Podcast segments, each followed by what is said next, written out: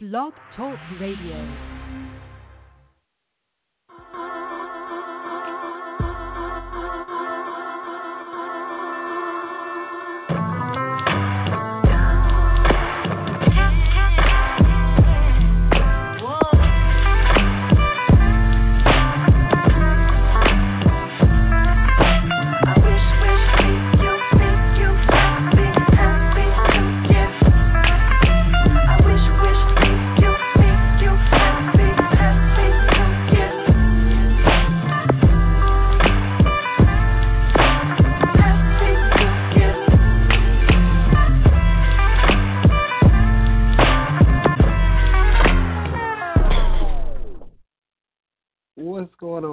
Welcome in to Cats Talk Wednesday. Vinny Hardy, Terry Brown after a week off. I'm a little sniffly. Let me know if you can hear me all right, TV. How is everything going on with you, sir? It is going fantastic. We're getting the the kids. I know your kids just started back to school uh, down there. My girls are getting ready to go back uh, to school. So it's uh, for parents, it's the most wonderful time of the year. Time to get them get them back to get them back to school, and, and what that means for us is sports seasons are upon us. Uh, for the UK fans listening, finishing 14th in the Directors' Cup last year, a lot of teams, especially in the fall, are looking to build uh, on that for a, possibly a top 10 finish for the 2019-2020 year. So there's the the new there's a lot of newness in the air, I should say. That's for sure, and you referenced those uh, athletic director cup standings. We'll, we'll definitely have to backtrack on that.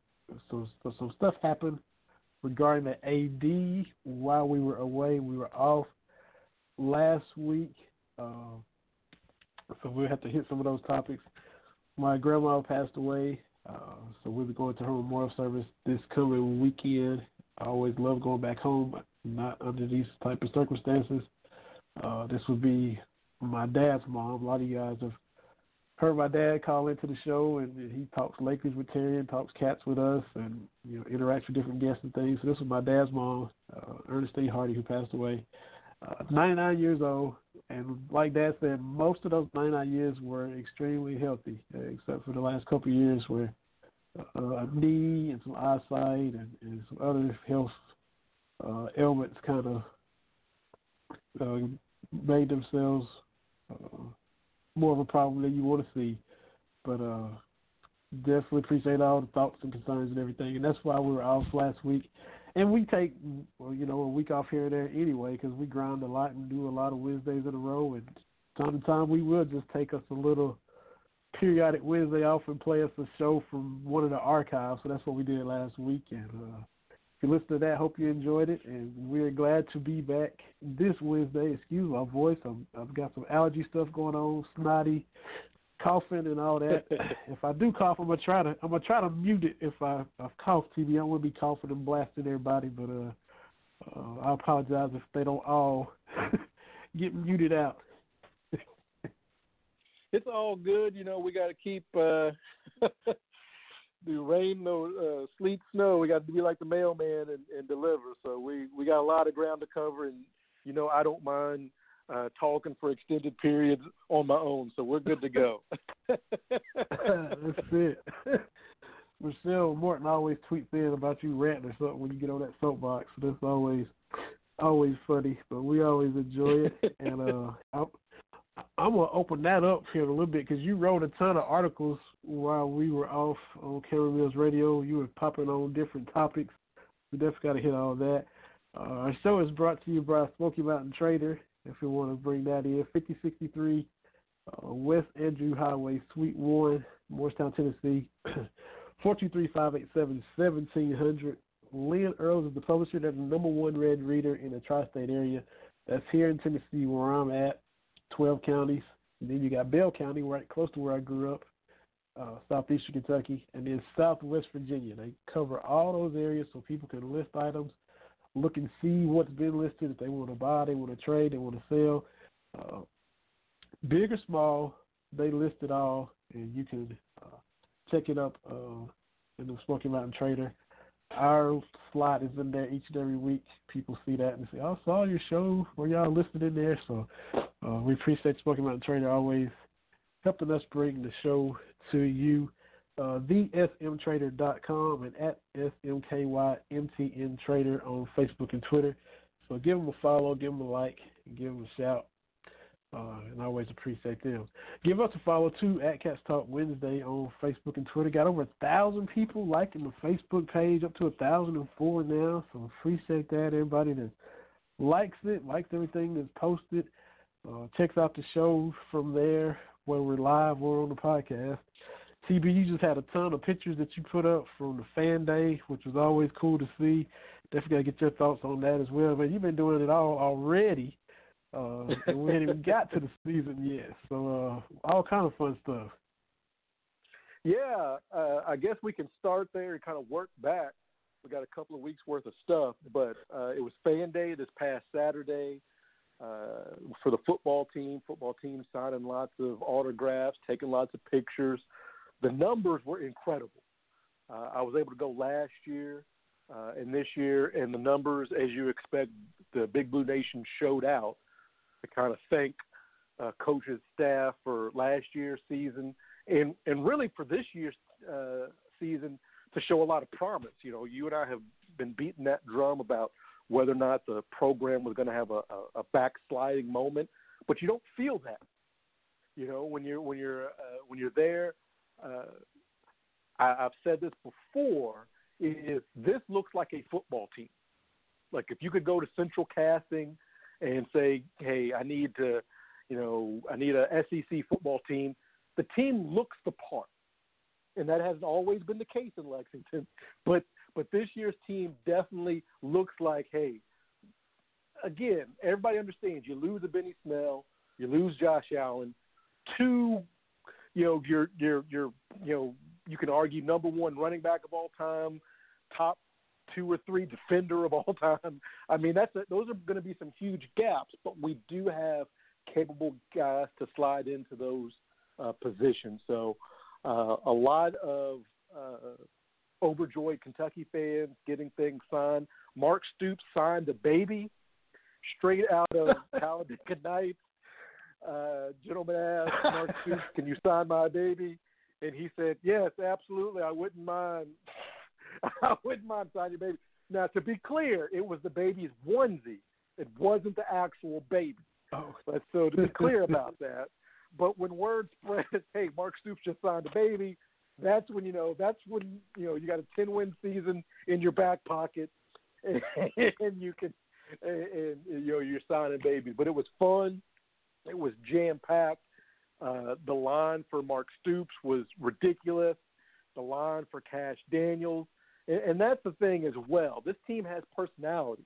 You know, Kavosiey Smoke, uh, uh, uh, uh AJ Rose. You know, people want to see these guys. Uh, Eddie Gran. I mean, so there's we're starting to have a little bit of uh, that big time feel.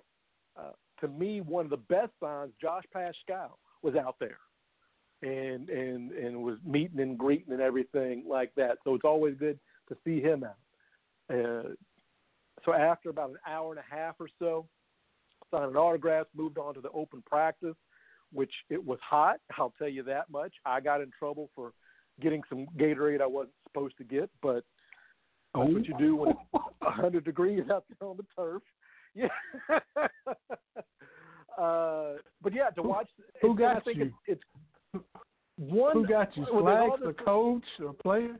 No, no, there's all there's all kinds of support staff out there, right? And if if, if people have seen the the practice field, there's zero shade out there, just zero out there. So it gets it gets hot. And so I said I said to somebody, and I can't remember who I was speaking to, another media person, like man, because they did have water, but it was on the far side of the field. And I got a touch of lazy, and one of the staff said, "Hey, just go over there and get you some out of the Gatorade thing." I said, "All right, cool." I walked over, got about three quarters of the way uh, my cup full. And this woman says, "What are you doing? What are you doing?" I said, "Hey, you know, this guy said I could just." He said, "Well, you're not supposed to have this. This is just for the players." I said, "Well, okay, but I'm I'm not going to put it back. You know, I'm a, I've already got this much." So uh, yeah, I don't know if I, I I I think I posted it on Instagram or something, but I did get the UK Blue uh, Gatorade uh, even after I got yelled at. But uh, the team just looks better. I, I think a lot of the drills, and this was only practice number two, I think. So uh, afterwards, Coach Stoops said, "Hey, we've got our work cut out for us." It's it's different because right now it's it's a situation where to compare it to basketball, like when basketball starts back up, Cal knows, hey, I got Ashton Hagans. He's a sophomore. I don't have to worry about that guy. Uh, like sophomore Tyler Hewlett. Uh, bringing it back to football, it's like when Stephen Johnson came back that next year. Uh, you know, we don't have all the distraction of who the starter is going to be. It's it's it's Terry Wilson. He's QB one, and then everything else kind of falls in line with that. Uh, but it was a great practice. I almost got run over by AJ Rose uh, doing doing some of those drills. Uh, uh, when they were doing some of the uh, offense defense uh, kind of play. I don't even know what you call it. I guess a light scrimmage. You know those corner routes. You really got to pay attention. Have your head, have your head on the swivel. If you're going to be on the sidelines, you're going to get run over. But definitely, it was great to see uh, a big crowd of Kentucky fans. Uh, a great practice. Um, so again, I, I, I guess maybe next week we'll kind of go through our wins and losses, but I, I have to feel optimistic about where the program is, and uh, judging by the crowd size, uh, there are a lot of people that uh, feel the same way. Yeah, yeah, that is definitely always exciting. and the next thing, I guess, is you kind of want to see all of the guys get through camp. You don't want to see the injury bug be too harsh.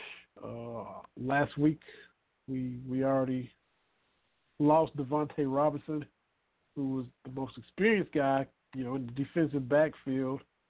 Uh, so you hated to see that he was out for the year.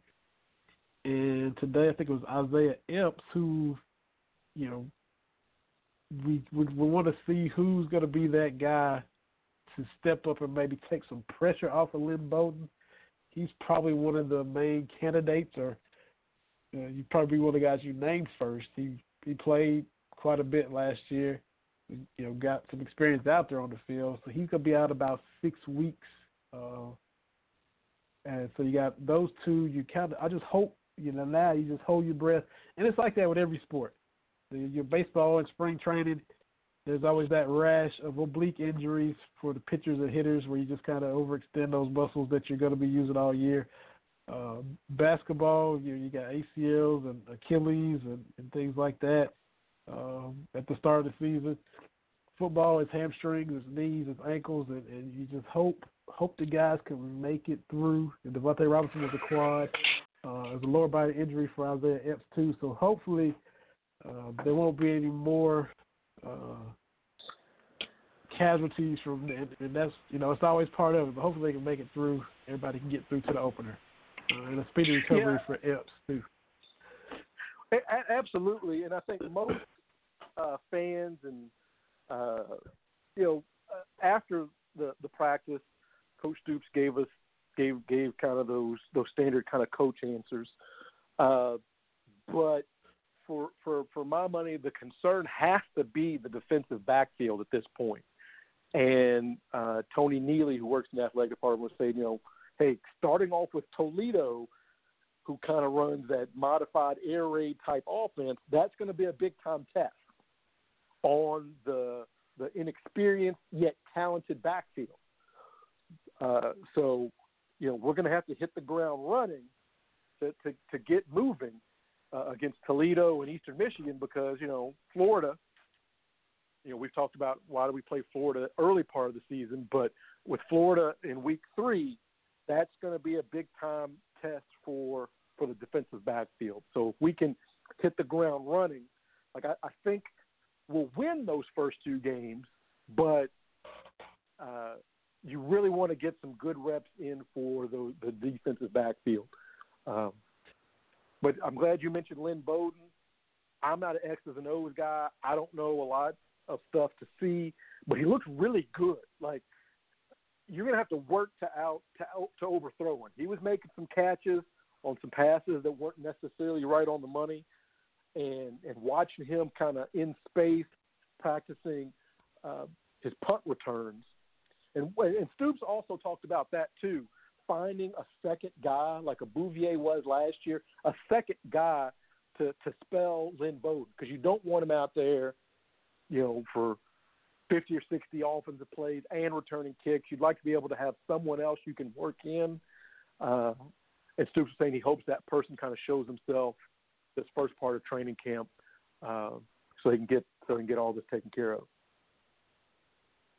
Yeah, and like we mentioned, that injury bug, it is, it's, you know, the chances of it happening are abundant, and it happens to everybody. Uh, and you look around the conference, Missouri, who's getting a lot of love, uh, picked ahead of Kentucky. Uh, Kelly Bryant is a big reason why, and he's been missing time with a hamstring injury, uh, and also a big tight end from Missouri, one of their kind of main weapons, was was also uh, missing some time with an injury. Uh, I think Toledo lost their starting center, so that's going to factor in. Especially, you mentioned the defensive backfield for Kentucky being a concern. The front four, the defensive line, should be a, a huge strength. You know, Bohanna and Phil Hoskins and you know, Calvin Taylor and all those guys that are coming back.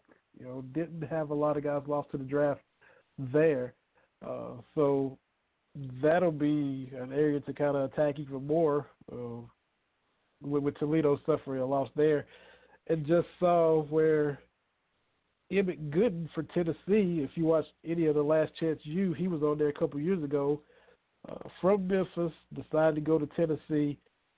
The Vols just lost him. He's a big defensive lineman, their best defensive lineman, just lost him for the season with a torn ACL. So it, you see everybody, you know, here, us, in Lexington, everybody just make it through camp every all across the country. You know, everybody in Knoxville now they're feeling that loss. We felt the same thing with Landon Young last year. You just want to see the guys get healthy and make it through the season. Not everybody does, and we've already seen some other teams that Kentucky will face uh, lose some some big key players already. Yeah, and and again, that's that's part of it. Uh, injuries are are not just a Kentucky thing. It's just kind of it's it's everywhere. So you try to get the most out of your team and keep them as healthy as you can. Because, like Stoops said, you and I have talked about it as well. When the season starts, you know that uh, uh, it's going to be grueling from from the jump. You know, Toledo, Eastern Michigan, those are should wins, but but you have to handle your business uh, before Florida comes to town, which will be a ridiculous uh, home game uh, atmosphere. So the the I think the vibe I got is yes, there's pressure on the team. Obviously, you don't want to have a two and ten season after a ten and three season, uh, but I think they're embracing that. This is what they have prepared the last five years for was to get to this point. That's the feeling I got from uh, from Coach Stoops and his staff. Yeah, yeah. So excitement is building. Uh, they're definitely putting in the work, and the piece I wrote a piece, you know, about Stoops and Ed Reed, and you know how they've been tight ever since Stoops coached them, and now Ed Reed went into the Hall of Fame this past weekend. This uh, this year will make history for Kentucky if they have a winning season.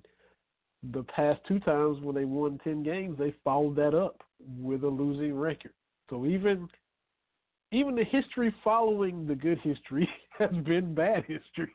You know, the '77 team, you know, the next year they had a losing record. Uh, the Sugar Bowl team, they follow that up, they have a losing record.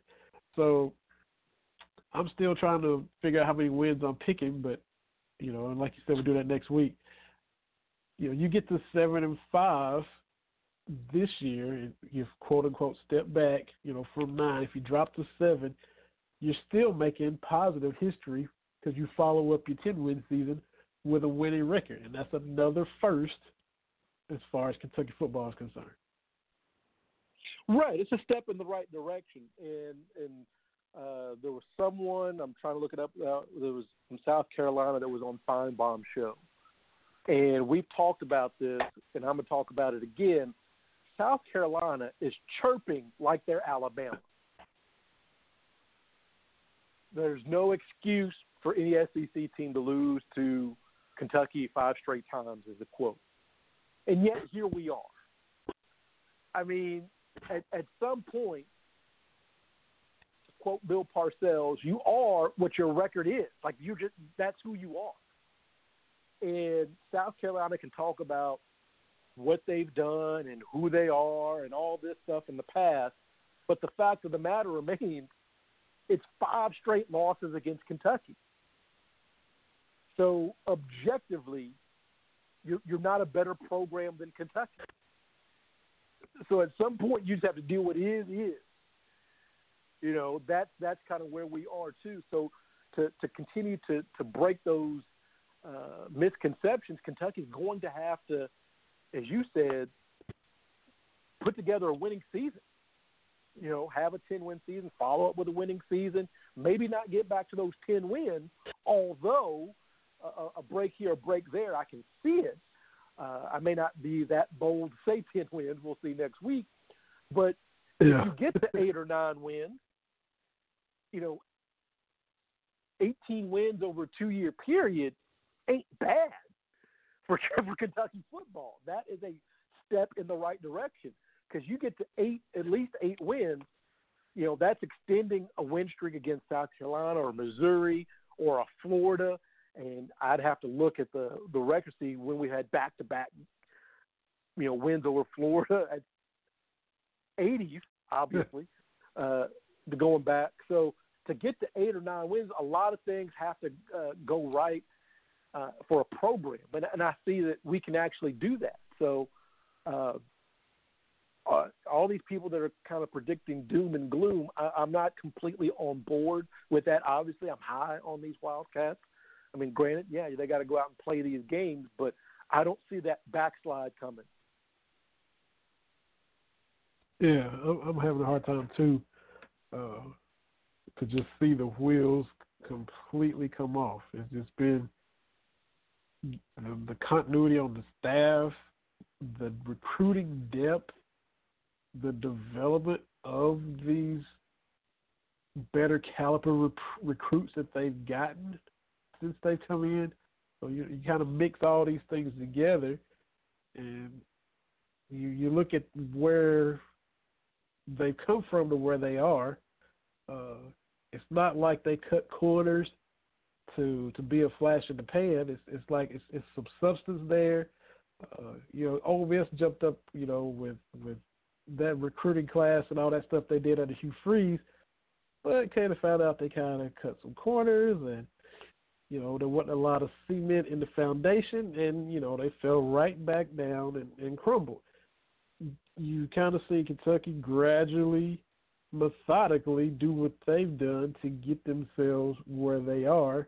Uh, Got to give Mitch Barnhart t- uh, credit for allowing that time to take place to go from two wins to five to five to seven to seven and jump up to nine and then win a bowl game for ten. So uh, on the outside, like everybody sees, well, you lost Benny Snell, like you mentioned, you lost Josh Allen. Your entire backfield secondary uh, is in the draft. Mike Edwards, Darius West, Chris Westry, Derrick Baity, uh, Lonnie Johnson. All those guys are gone. How in the world are they going to replace it? And that's the narrative. That's why they got pick six in the East again at media days, and that's why everybody's expecting them to just, you know, same old Kentucky going to, you know, fall apart. It's hard to see that and we're closer to it than they are, but it's hard to see it because we've seen the process. And in this process, there weren't any corners cut. And, and, and that's the, what a lot of folks were saying early on in Stoops' tenure. You know, I've talked to people about how it was because uh, I think the first game I got to cover, or that first year I covered football, was Joker's last season. And mm to see the facilities then to where they are now. Like I don't think the average fan understands kind of where Kentucky was just in facilities compared to other places. So it wasn't just like Billy Gillispie to, to Cal, you know, where where Cal could kind of slide in, everything was already up and running. It was it wasn't just a renovation. It was raising the building down to the beyond the foundation and starting over. It was pouring a new slab. It was reworking everything from the jump. And a lot of credit has to go to uh, Mitch Barnhart uh, and DeWayne Peevy and those folks in the administration side, to Coach Stoops and, and the coaches on his side, to really working together to get this to get this right. Because every time you see a team come out of nowhere to go from worst to first in college athletics, usually a team that comes out of nowhere usually has gotten there from some nefarious means. Uh-huh. And uh, and you point out Ole Miss. You go from two wins to ten wins to ten wins. The NCAA uh, investigation team team shows up pretty soon after that, and then we come to find out X, Y, and Z is happening. You know, just how are you know a team that people don't really think about all of a sudden gets good. That's what you want to see. Uh, so that just leads me to what Stoops has done, and as we all know, the winds have gone up. The the everything has improved, and the people that say, "Oh, I want to see progress," well, open up your eyes. I mean, we are seeing progress in real time. It it hasn't been flashy. You know, it hasn't been spectacular. You know, we're not scoring 40 points a game. That's not the way Stoops and Coach Grant are going to get things done. Uh, I think it was Grant or, or I forgot what coach said they're going to throw it 40 times a game. That's not happening. I don't see that happening. With Rose and Smoke in the backfield, if we throw it 40 times a game, that's that's a lot has gone wrong. you know, I, I don't think that's going to happen. I think you know 20 to 25. I think would be that that sweet spot. But if it's if it's if we're throwing for 40 times a game, look, I love Terry Wilson. He's not Tim Couch. He's not Jared Lorenzen. He's not Andre Woodson. We don't need to do that. And, and and and what people forget, with all of the the the, the passing numbers that we have seen, don't sleep on Anthony White was rushing for at you know a thousand yards while Tim Couch was passing. You know, Jared Lorenzen had Rafael Little, who is one of those running backs that we forget about until you're like, well, wait a minute, he was all SEC. He was, you know, you forget that we've had some really good running backs. You know, when Kentucky's really good, they've got that that that that running game. So, uh, for my money, 40 times is too much. 20 to 25, I think is pretty good, uh, kind of depending on on that. But I I, I just don't think. Uh, yeah, Terry Wilson throwing 40 times a game is not going to be a recipe for a, a nine or ten win season. Uh, I, I don't think. we just finished with media days, and now everybody's in fall camp. You know, what just ended was basically what everybody calls the talking season. Last year, Benny came out and said, you know, he was the best back in the conference. Then went out and became UK's all-time leader rusher, and then you proceeded to see his name every week on SEC lists with Tim Tebow and Herschel Walker, and now you see Benny Snell, and you know went out and backed it up. Where are you on trash talk? I went round and round with our guy Cameron Mills. We write for him, CameronMillsRadio.com. Went round and round with him on Twitter, round and round with him texting, round and round with him in person, round and round with him on his show, because he was just just appalled that Benny came out and said that he was the best back in the conference, and you know you let your game speak and and look, I don't. you play more basketball than I do. I'm starting to knock the rust off. You know, Tina Cox called in and talked about a potential chance to play basketball uh, in the most hallowed arena in our home state. When you're out there playing every week, are you a trash talker? And I'm not a talker, but I don't have a problem with it. Like Cameron was lost, like no talk, period. He's not a talker, and he has a problem with trash talk. So where where is Terry Brown at on the trash talk? Okay, on on trash talk. Let me let me pull up my uh, pull up my soapbox here. Vinny Hardy and, and, and listeners out there, I am from Louisville, Kentucky. The most famous Louisvillian that ever Louisville was born Cassius Clay. He changed his name to Muhammad Ali. And to paraphrase the greatest, it ain't trash talking if you can back it up.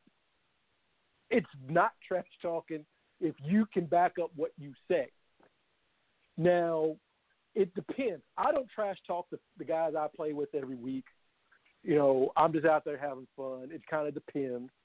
But if I get it going and, and you've been kind of chirping at me, I'm going to chirp back. And what uh-huh. I tend to do, I go with that that Michael Jordan kind of thing. And I wanted I'm trying to remember, I think it was Steve Smith that was talking about it. The worst trash talk from Michael Jordan was not I'm gonna bust you up for fifty. It was Steve Smith, I think it was Steve Smith, was saying you would guard him pretty good throughout the possession, but then he would do something incredible and score on you. And then he would say to you, You almost had it. Like as he's torching you for 40 points, he's giving you pointers on how to defend it, and say things like, "Oh, you went for the shoulder that time. Oh, no, no, no, you're reaching, you're reaching. You don't want to reach, or your balance is off." That's a different kind of trash talking. I'm also a fan of Gary Payton, and Gary Payton, back in the pre-internet days, would do his research. He knew about your mama. I mean, he he he talked about everything. You know, so for me, it just it just depends.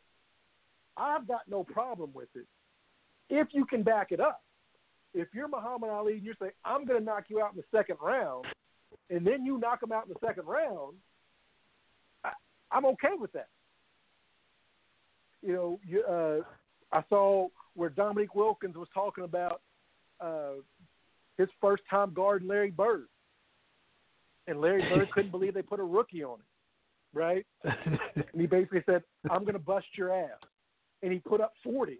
So it's like, I mean, you know, uh, I, I've got I've got zero problem with it. I, I think it adds to it. Some people use it as a weapon. Uh, so it to me it just depends. Now, if you're talking and you're getting your butt beat, shut it up. Yeah. right? Or or if you're talking trash and the game is already over, either way, if you're up 40 talking trash, to me that's a bad look. But before before the game, absolutely. And no. and, and and having that swag, because here's the thing. I went to a lot of the the basketball games during the 95-96 season. Okay, the Untouchables. And I watched Antoine Walker, and there's no way you can convince me he didn't tell teams they were going to beat him by 40 points, and then they went out and they beat him by 40 points. Uh-huh. Like I just, you can't convince me of that fact. You can't convince me that that once guys reach a certain level, that there isn't some trash talking. I think that's part of it, particularly in basketball. In basketball, you're right there next to your person. There's no pads. There's no face mask. It's not like baseball where you're you know 60 feet six inches away if you're a batter or you're a pitcher. Basketball lends itself to that, and and you can see that when you watch a basketball game, particularly if you're at the game. You can see guys trash talking each other. You can see guys, you know, uh, like I'm thinking Kevin Durant and Patrick Beverley in the playoffs. Like you are going to guard, like you're guarding me. Like what? Like you can see just a look of disgust when somebody switches out on them, and you can tell. You know, To me, that's basketball. that is playground. That is I'm going to score. You can't keep me from scoring, and, and, and let's just go see. Some and look, and sometimes it backfires. Everybody gets dunked on at some point. Yeah, that just happens. Jordan got dunked on. You know, Kevin Johnson put uh, Akeem Olajuwon on a poster that year. it it happens. But no. it, it, the, the trash talking to me is part of it, and I don't think. And here's my thing: is I don't think Benny Snell saying I'm the best back in the SEC. I don't think that's trash talking. I think that's like, hey, yeah. You're talking about this guy at Alabama. You're talking about this guy. Look at what I'm doing. You know, as you said, he, uh-huh. he's his numbers were in the conversation with Herschel Walker. Now, I'm not going to put him on Herschel's level or Bo's level. I get that. Right. You know, playing more games and everything like that. But if you're in that conversation, you know, there are a lot of great backs that have come to the SEC that weren't even in that conversation. Okay? So I've got zero problem with Benny saying, hey, I'm pretty good too. You know, I, I got no. zero problem with that. I don't see that as trash talking more than him just saying, "Hey, hey, hey, before you, you know, talk about these guys, look look at what I have done." But I've got zero yeah. problem with trash talking. Zero. Yeah. Could be because, like I said, born and raised in Louisville, but zero. yeah. And I'll kind of do that indirect stuff at them where they can hear it. Like if if we're on the same team and you regard somebody and it's just stuff you pick up, and I'm like, man, just force him to the right. You know, he can't go left. And and either he, he already knows that or he's gonna try it or or, you know, little stuff about weaknesses that you see. Like, oh, he's gonna go two dribbles to his right and he's gonna poke fake before he shoots.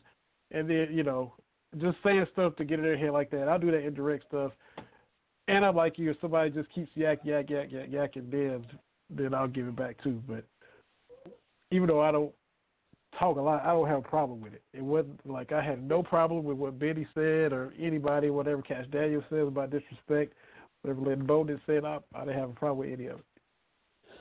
Right.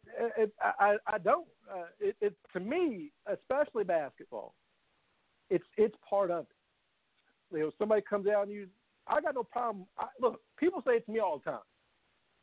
They, you know, uh, this guy he can't guard me. Well, be that as it may, let's see. You know, and I can go out and hold my own. You know, this guy, what is, you know, because what what throws people off with me is, you know, I like to look good. My jersey collection is is, you know, famous, so I look good you know, I, I rotate. I got my good kicks. I got my my game day shorts. I got my jerseys. Got my goggles. Got my headband. Got my wristbands. Got my sleeve. I look good. So it's always, oh, that guy looks good, but can he play good? And I try to back it up when I can. I mean, I can't play with the 20 year olds anymore, but I try to do my thing. So to me, trash talk is just part of it. Yeah. Absolutely. Let's catch us a quick little break. Uh, we got some. We still got to talk about the AD. Uh, you wrote about it. Got to get your thoughts on that. Uh, and AB, uh, as in Antonio Brown, because he gave us some stuff that we need to unsee if we have happened to see it.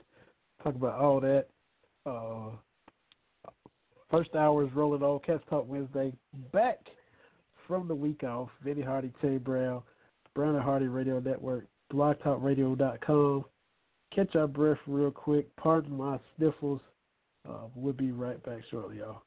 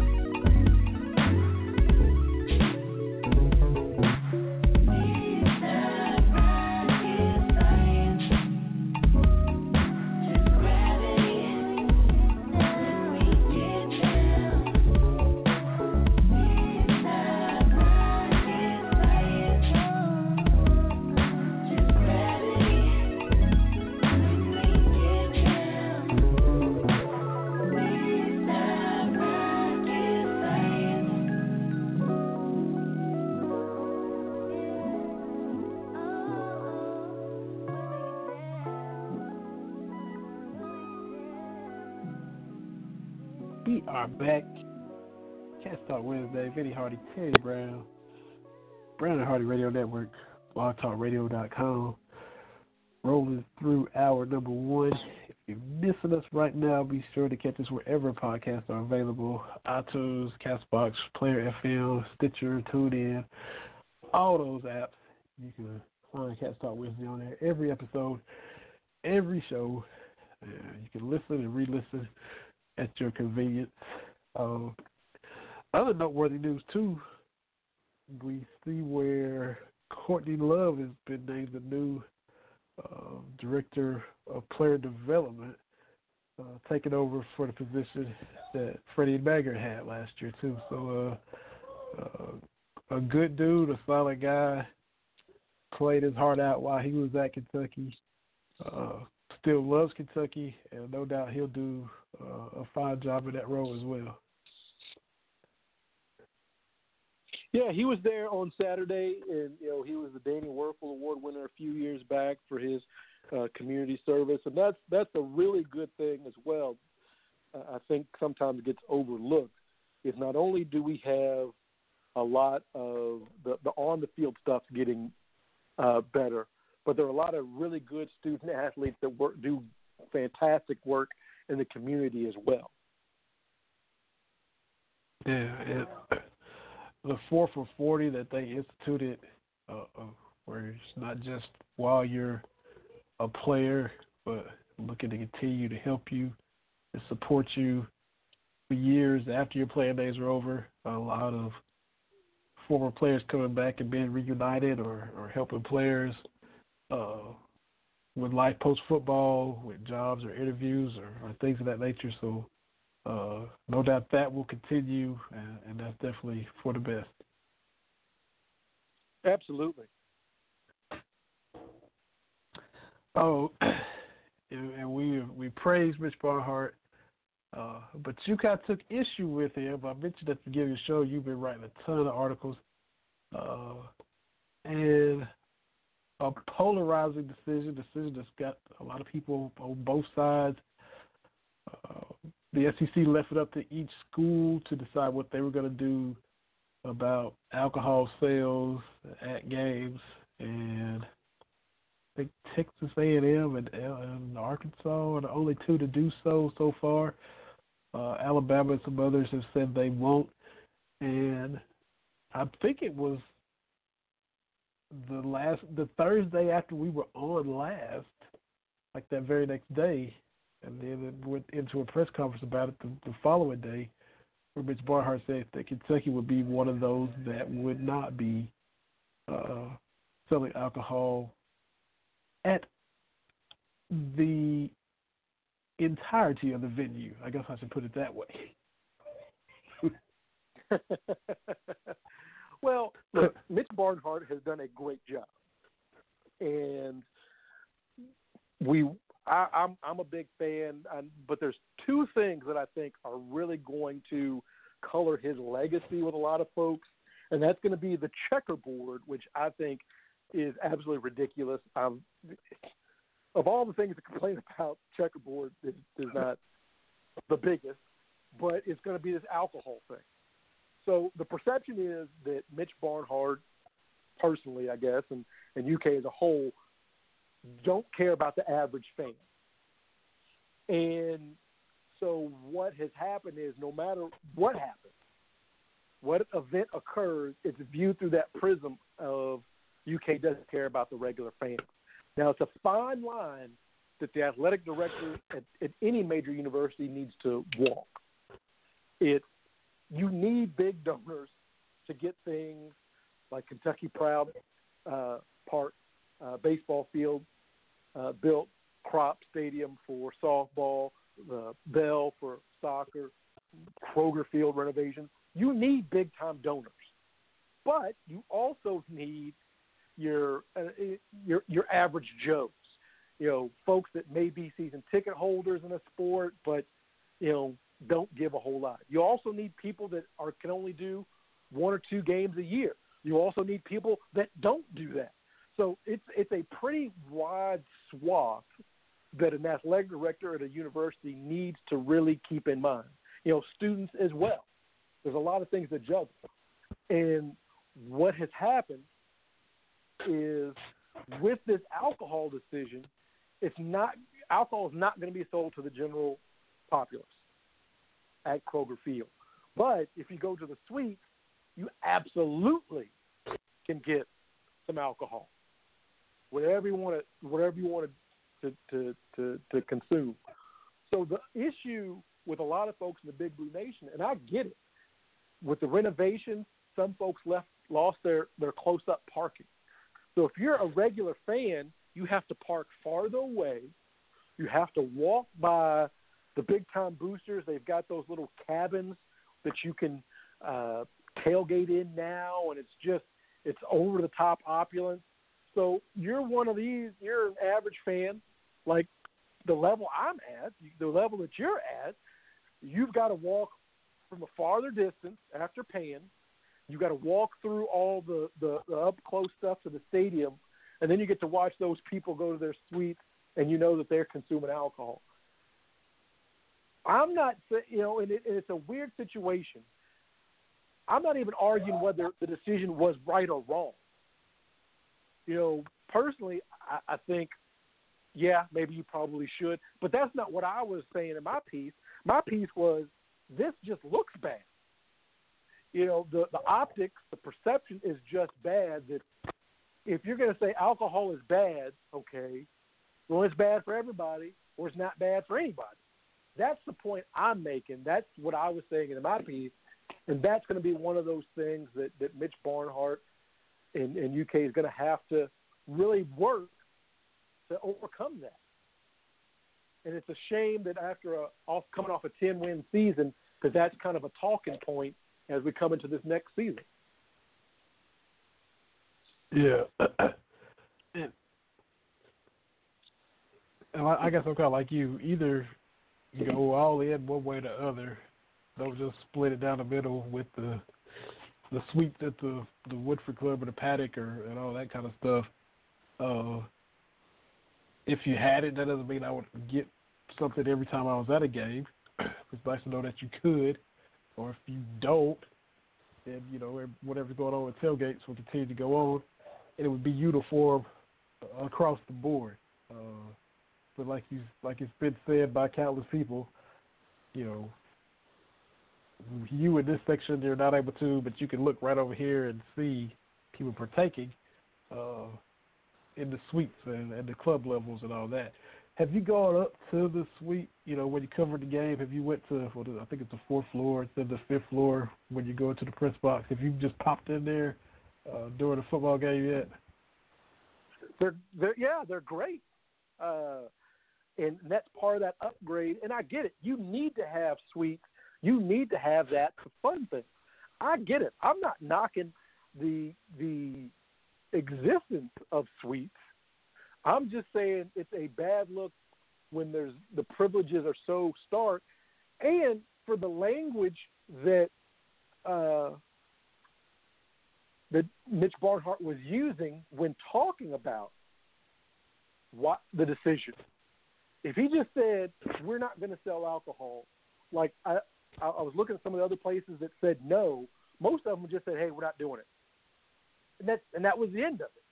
But when you start talking about on a moral level of alcohol being bad, and look, I get it.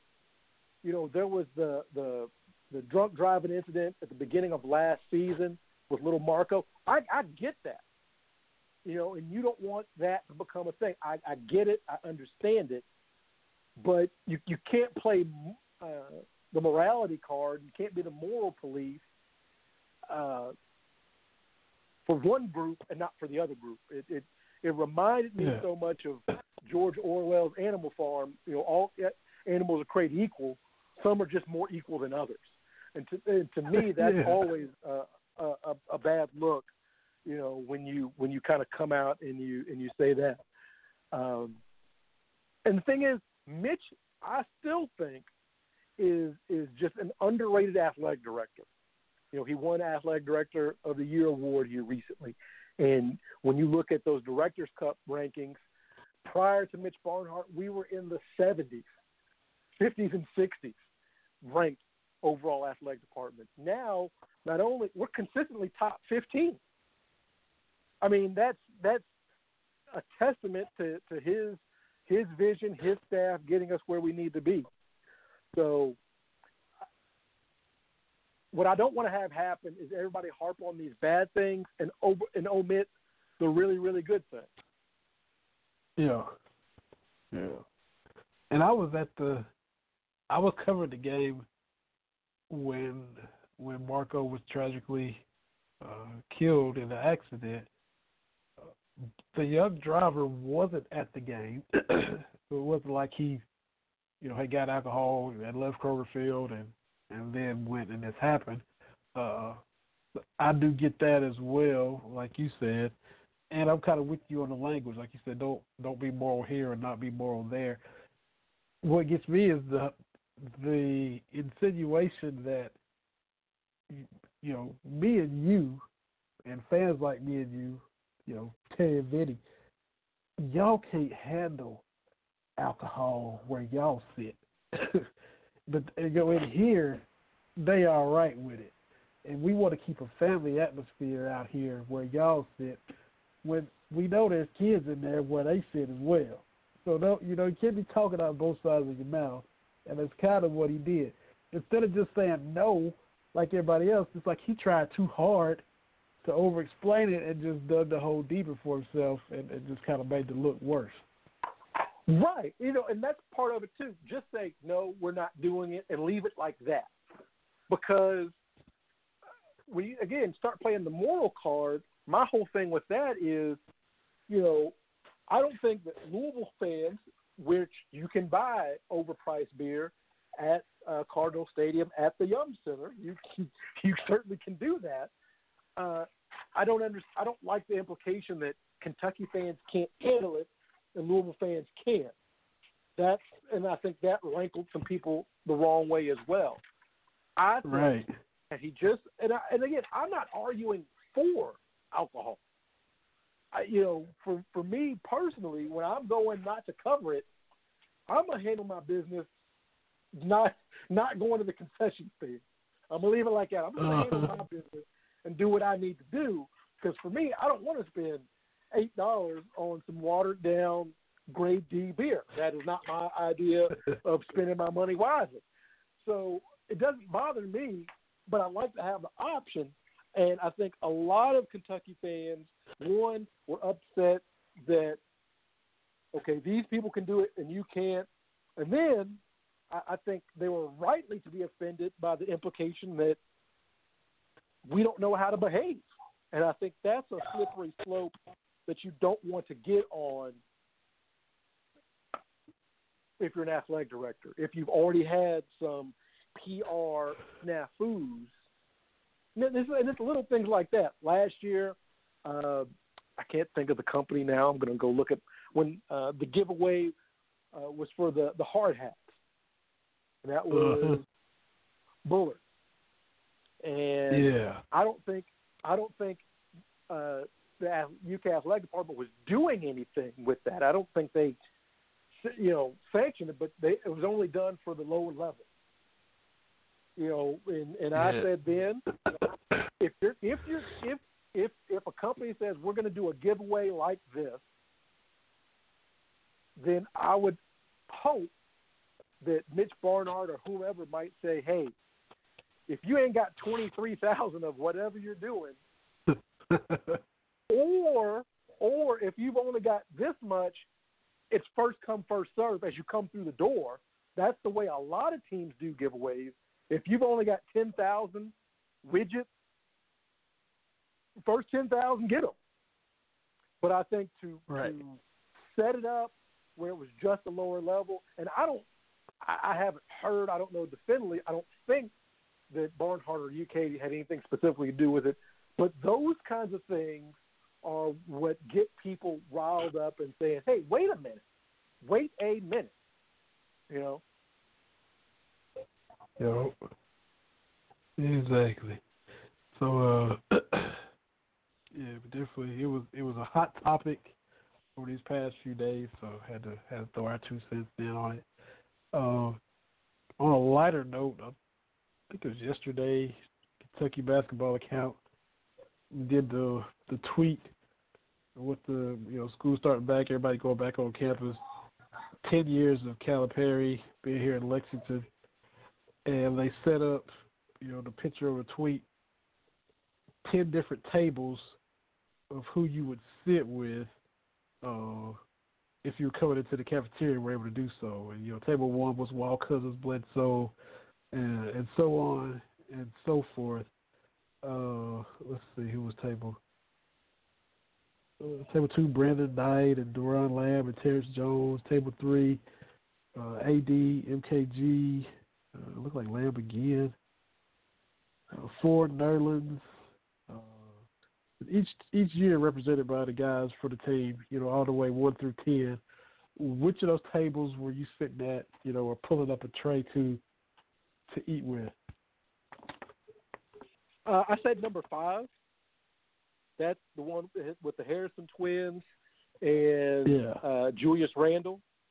That was my uh-huh. that was my uh, kind of representing that 2014 team, which I think you know I'm all about you know who's underrated and this kind of thing. And for whatever reason, uh, I don't think we hold the Harrison twins in as high a regard as we probably should.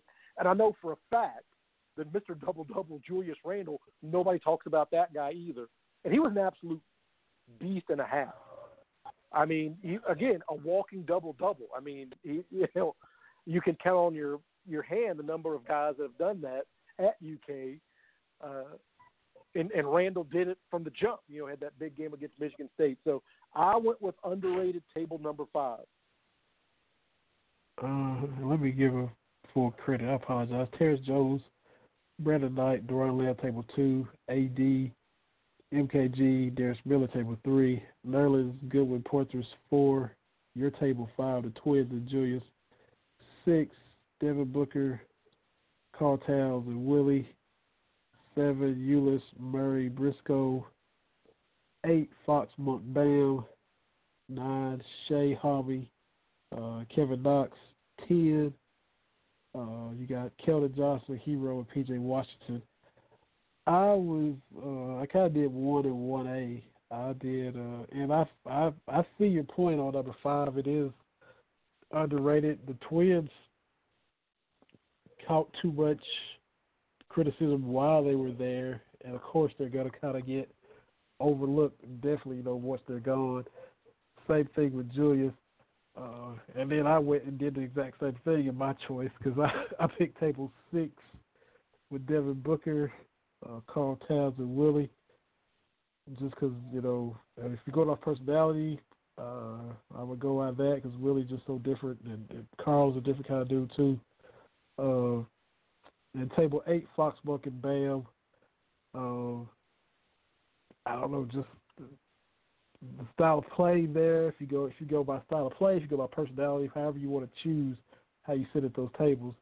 Uh, those were the kind of one A one one and one A choices for me. But uh, it was fun, a fun little something to do during the summertime, and cool that they tweeted it out. Uh, and everybody, of course, got their favorites and their preferences. But uh, yeah, table table five is solid. You know, Twins and Randle and and you're right. Nobody talks about them as much as they should. Yeah, and you know, I don't think anybody would sit at table four. I haven't seen anybody with you know with you know uh, and, yeah. and Archie and Poythress. I, you know that that would be the table that would be by themselves. Unfortunately, that's that's the NIT team. That's just you know yeah. probably the, you know not probably but the the worst team Cal has had that would be the table that would just be the three of those guys. Unfortunately, unfortunately, yeah. I think that when you look at table two and table five, you're just you know table two, that that Brandon Knight team. I, I think that people would just that's a Final Four team. Anywhere else, people would line up to sit there. No, I think number one. I saw a lot of people number one uh, representing Cal's first team, and and that team to me, that's the rock star team, right? That is that that team. Yeah. Even even 2012 that won the championship, the the John Wall, uh, Bledsoe, uh, DeMarcus Cousins team. That's still the cool team, right? That's still the coolest. Yeah. Just that that's the team that got the swag back. Like that is still and we've had some great teams since then. Some teams that went farther in the tournament, some teams that went as far. Uh, start with last year's team, but that still seems to be the cool team, right? Who doesn't want to sit with John Wall and DeMarcus Cousins? I mean, Wall is Wall, and you know, hello, Mr. President, there's DeMarcus Cousins. I mean, that's still the cool team, right? What I'm looking at yeah. is if you're if you're looking at the best the best unit, like I would sit with Tyler Ulis and Murray and Briscoe. Those guys had it going on. They were a solid big man away from doing some damage. I think I could learn something about basketball at that table, right? Uh, when no. you look at even you know last year's team, I thought that Keldon was a pretty fun guy, but I think there's just a couple of teams, you know, and even if you're going to talk to somebody, you want to talk to Willie Cauley Stein, t- table six. I think that's a pretty good person that you get to talk to him and, and, and, yeah. and Devin Booker. So you you can't go wrong. But my heart goes out to table four because ain't nobody sitting there. like that's the one yeah. team. You know, it is it is ba- it, it, it's it's it's bad, but, but that's just the one team that there's no reason to talk about. I mean, the only reason we talk about it is to point out, hey, we don't want that happen again, or we talk about Nerlens and his you know 55 blocks or whatever it was against Ole Miss, you know that that stretch, but nobody talks about that year, yeah. and I get it. So nobody's sitting at that table. I think a lot of people are saying number one. I haven't seen so many people say number five, but that's just me. I love the Twins. You know, I, I think them coming back. And, and here's the thing. Everybody talks about well, you know, Ulis and Booker should have played more. And I said I wasn't going to get on the soapbox, but here I am. Like, how do you argue with a with a backcourt that got you 38 straight wins? Like, how do you just throw them in the trash? I don't understand that that mindset at all. Like, I just don't get that. But uh, it's a fun little exercise to kind of break down, you know, which team you want to sit with. A lot of number ones I've seen, but I'm I'm rocking with number five. Uh, because I feel that, that that that run, I haven't had more fun watching the Kentucky, and I've seen some championship runs, but every game seemed like a like a huge game in 2014. I mean, yes, I think we, the first round was that. I think that was against Kansas State in the first round. That was a meh game. That was the game. Hey, you know, we won that game. Woohoo! But from Wichita State on, oh my goodness, come on, man, come on. Yeah, absolutely. And speaking of, we got a call been on the line for a minute from coming up northeastern way from the nine seven three area code. So let me just pop and see. Uh, hello, caller. You're on Cats Talk Wednesday. How do you do, sir? Uh, I am from the Northeast, uh, correct, from New, from New Jersey, actually. Cool, cool. How you doing today? All right. Now I know you don't really get a lot of uh, information from uh, this part of this part of the country, though. Yeah, go ahead, man. What are you, what are you calling about? You want you calling some sports? You talking? Yeah. Oh. Well, sports okay. wise, because I think you, because uh, you know, I'm from the Northeast, and you know, we have our teams like, you know, the Jets and the Giants, and you know, a lot of people are thinking, well, how they're going to do this year. Well, from a Giants standpoint, I think they're still lost, and uh, I think this is Manning's last year, and not just a Giants uniform, but an NFL uniform. Period.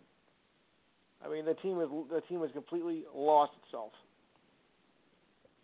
Are you happy with you, Daniel Jones as your quarterback? Not future? at all. No. no, they should have went. They should have went with Haskins. That would have that would have made a little things a little bit better. Not much, but Jones, I don't see doing anything much at all. And of course, now OBJ gone. Well, that makes it even that even makes it makes it more depleted. What's your name, sir? Let me let's get your name. Uh, Lou from New Jersey. Lou, okay. Oh, yeah. Okay. Hey, hey, and and Terry, I didn't mean to cut you off. But I'm definitely gonna want you to jump in too. Us being Kentucky guys, you know, we're kind of. Look, I'm a Cowboys fan, so let me put that out there. So am I. Oh. All right, okay. Sorry about that, Terry.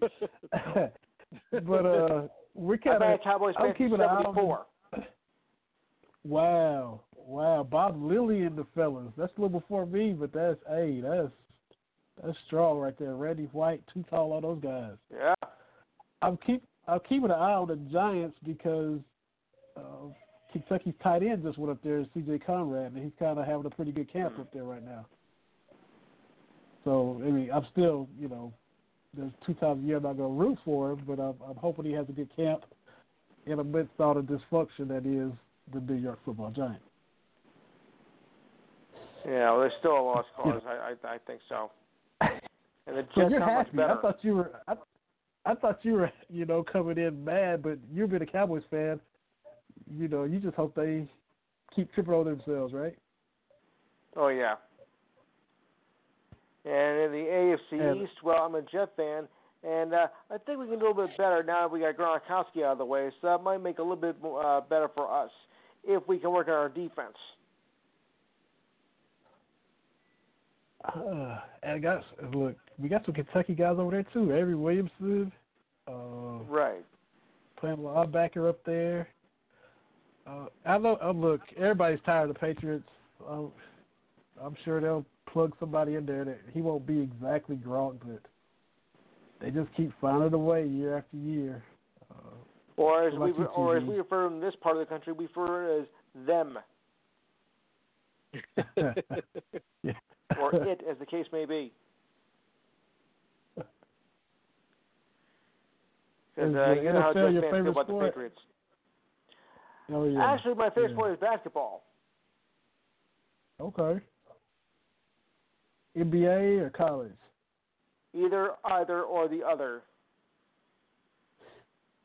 So you're a Brooklyn Nets fan, a Knicks fan, or you just Knicks. you straight away and pick somebody else?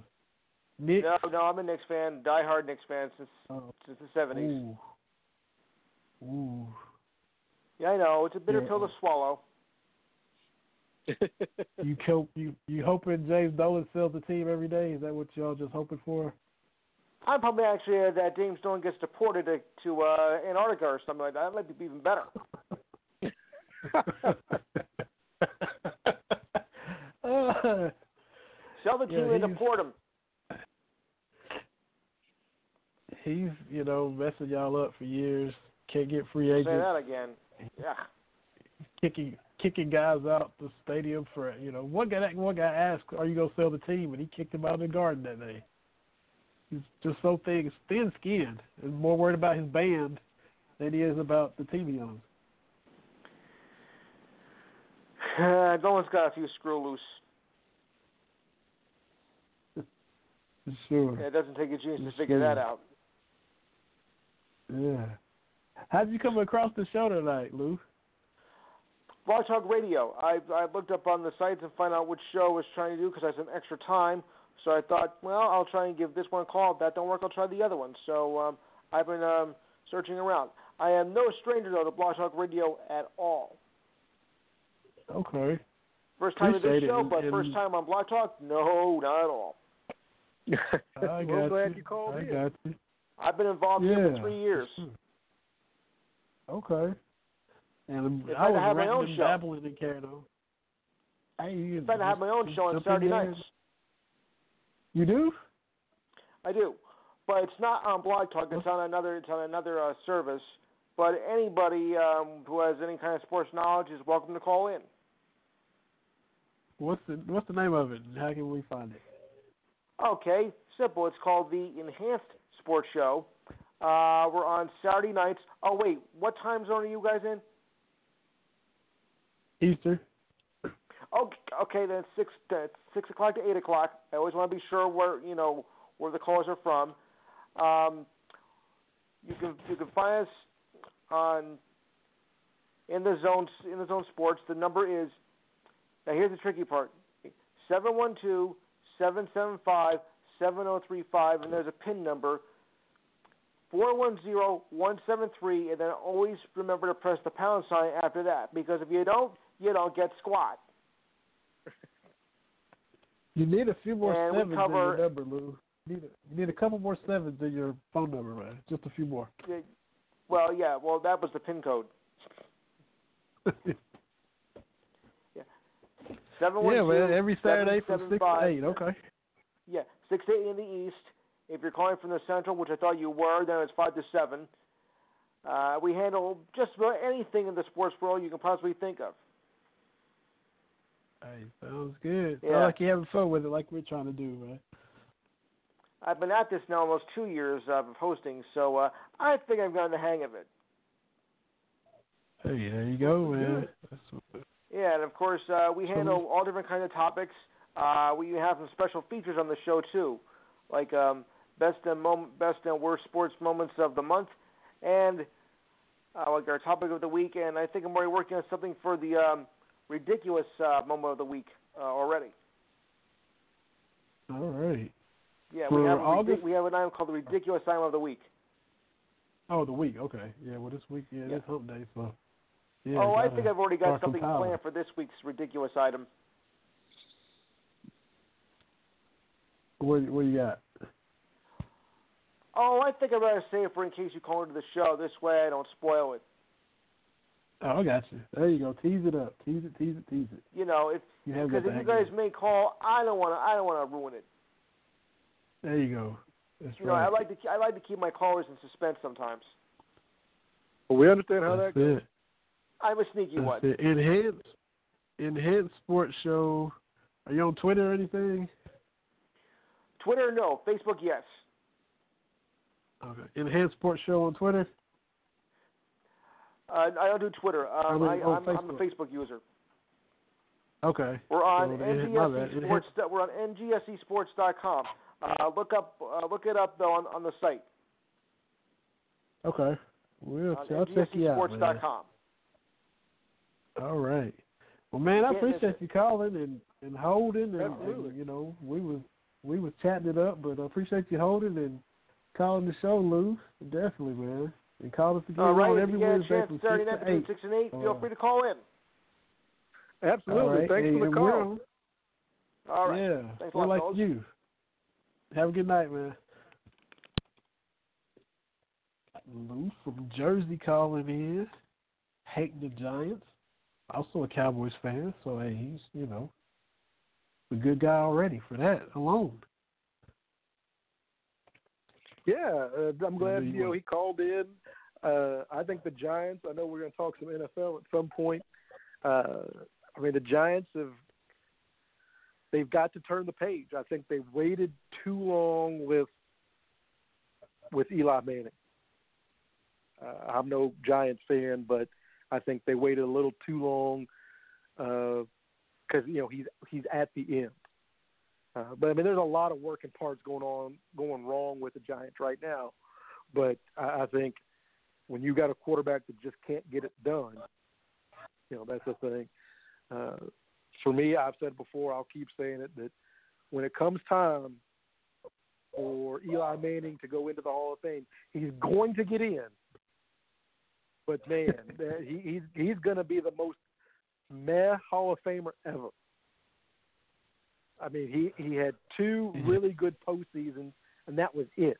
Like I don't think he's led the league in passing yards or touchdowns or I don't even I can't uh, without looking I can't even think of the Giants ever having a you know 13 or 14 win season with Eli. And, when it comes to quarterbacks, I just I always say okay if if a guy's really good, to me it's like okay this guy can beat us. And and really, I, I never got that sense from Eli Manning. Not saying he's not very good in Super Bowl performances, the helmet catch. Uh, he had a sideline catch in the second Super Bowl, a, a, a pass he had. Fantastic. Yeah. But two Super Bowls and a lot of mess. I mean, he he's going to get in, but I'm not going to feel good about it. uh, speaking of who got in, did you feel good about this past class that that went in? Uh, Ed Reed, Tony Gonzalez, Ty Law, Johnny Robinson from back in the day for the Chiefs, Gil Brandt, who constructed the Cowboys that I grew up enjoying watching 20 straight winning seasons from 66 to 85. That's right when I started becoming a fan of the team. Uh, I'm leaving somebody out. Tony Gonzalez, Ty Law, Ed Reed, uh, Johnny Robinson. Oh, the family of Pat Bowlen, the the late Pat Bowlen who owned the Denver Broncos, who should have been in long ago, in my opinion, but he goes in posthumously. Kevin Mawae, uh, the center for the Titans and the Seahawks and the Jets. You feel good about those guys that went in. Yeah, it, and when it comes to Hall of Fame, you really can't say, "Oh, that guy shouldn't go in." Most of the people, especially in the Pro Hall of Fame, Pro Football Hall of Fame, that go in are deserving. I know I just said Eli Manning is going to fill me with a bunch of math, but I'm not going to argue against his inclusion. Like that.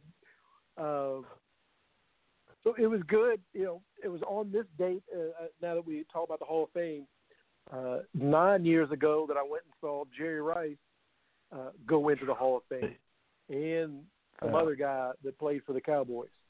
Uh, his name escapes me at the moment, but I'm sure it'll come to me. and I don't know if I ever told you because Ralph and I went and we were walking around just having a, a great time. If you if you've never been as a pro football fan and you're from this area, uh, I want to say Canton is only like six, maybe seven hours away, maybe give or take. Mm-hmm. I think you should go. Uh, the festivities are great. It's a great museum. It's fantastic. But I, did I ever tell you about we ran into Jay Novacek? wow. And uh, we're just Big walking guy. around, and um, yeah, and he's got a big cowboy hat on. He doesn't look like a big guy. And then it hit me. I was like, I don't think I've ever seen Jay Novacek like what he looks like to see. Because we walked by him and we're like just kind of zoned out. And then some Cowboys fans like, Jay, we love you. And I was like, who do you think that is? And I said, I said that's Jay Novacek. I'm like, I, I guess I like I had no idea what he was, you know, to see him to look at. But it was it was a fun thing. Uh, you know, with Ed Reed going in, you can put him your top four or five safeties ever. I think Champ Bailey, uh, Bomani Jones said this on his Yeah. podcast. Champ. There's an argument to be made that he's a better corner than Deion. Like he's like, I wouldn't make that argument, but I can understand that, so that's great.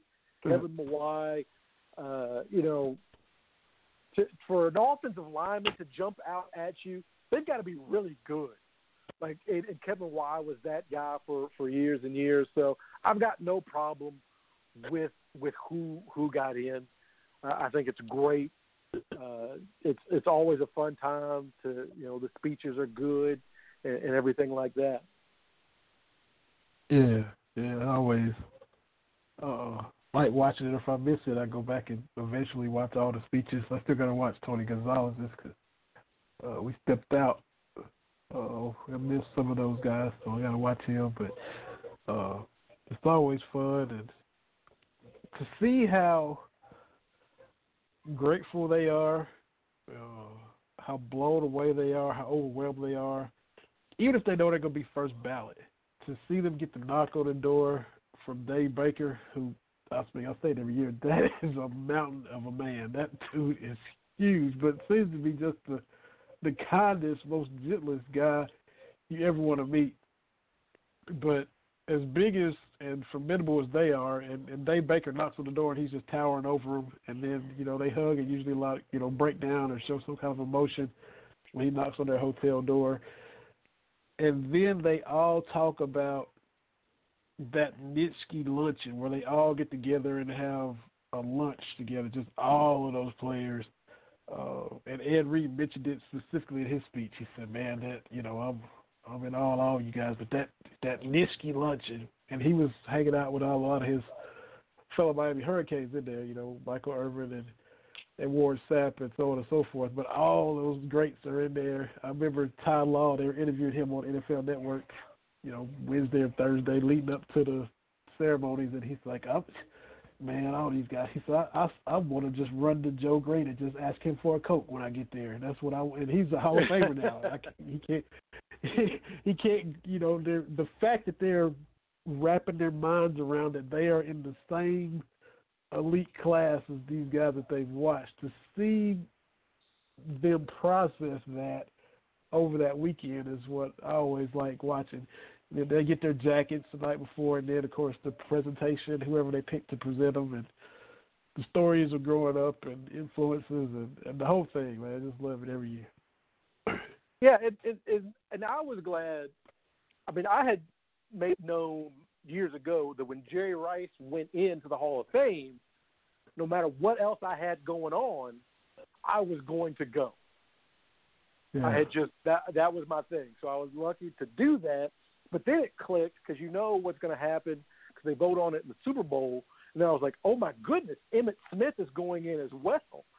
And so uh, it was a very big crowd. Uh, uh, Dick LeBeau, defensive coordinator, longtime defensive coordinator of the Steelers, also went in in that class as a player. Yeah. There were a lot of Steelers fans there. Uh, we sat next to a father and son that were from somewhere close to Canton. I can't remember where they said, but they come just as a matter of a father and son thing. And he's like, you can always tell when it's when uh, somebody with the Packers, the Steelers, or the Cowboys go in because those fans show up. Like it doesn't matter if it's you know somebody from the Veterans Committee that gets in, you know, that, that plays yeah. in the 40s and 50s, whoever it is, they you know they they show up. So uh, I, like I said, I was glad I was able to go. Uh, and and the point you made about even the no brain brainers, your first ballot, like you could tell it meant something to Emmitt Smith you could tell it meant something to Jerry Rice, and you're like, you're like you should know as soon as you retire, your next stop is Canton. I mean, look at the right. records you're, told, you're you've got on your arm, but it's still to be there, and uh, for for me, for for Niners fans, you know, Jerry Rice was there, but kind of you know also there with him. Uh, they were talking to, of course, Joe Montana and Steve Young, and for me, hey, you get those three together, I, I'm good. you know, I'm, I'm good to go.